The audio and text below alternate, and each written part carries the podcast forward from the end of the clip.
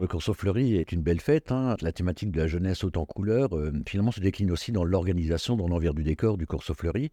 C'est un peu du blanc parce qu'il faut montrer pas de blanche dans l'organisation en termes de la sécurité et tout. Des fois, c'est un peu rouge aussi parce qu'on a des surprises de dernière minute et ouais, on est des fois un petit peu anxieux, un peu coléreux et tout. Puis c'est le vert aussi parce que nos services mettent de l'espoir dans la traduction de ces croquis en des chars qui sont conçus et après par les espaces verts finalement qui se chargent de la réception des fleurs avant que les bénévoles les accrochent. C'est le bleu parce que nous espérons forcément toujours un ciel bleu pour le Corso et ça ne dément pas depuis euh, plusieurs décennies.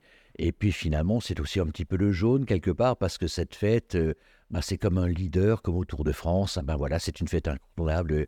Et puis le jaune, c'est un maillot jaune tout simplement. Bien sûr, il y a le cortège. Avant les cortèges, il y aura les parades de vieilles voitures, fidèles à ce rendez-vous, euh, où c'est plutôt un clin d'œil finalement à tous ces véhicules qui ont marqué pour certains notre jeunesse, pour d'autres qu'on ne connaissait pas, hein, et qui vont finalement permettre un début d'événement.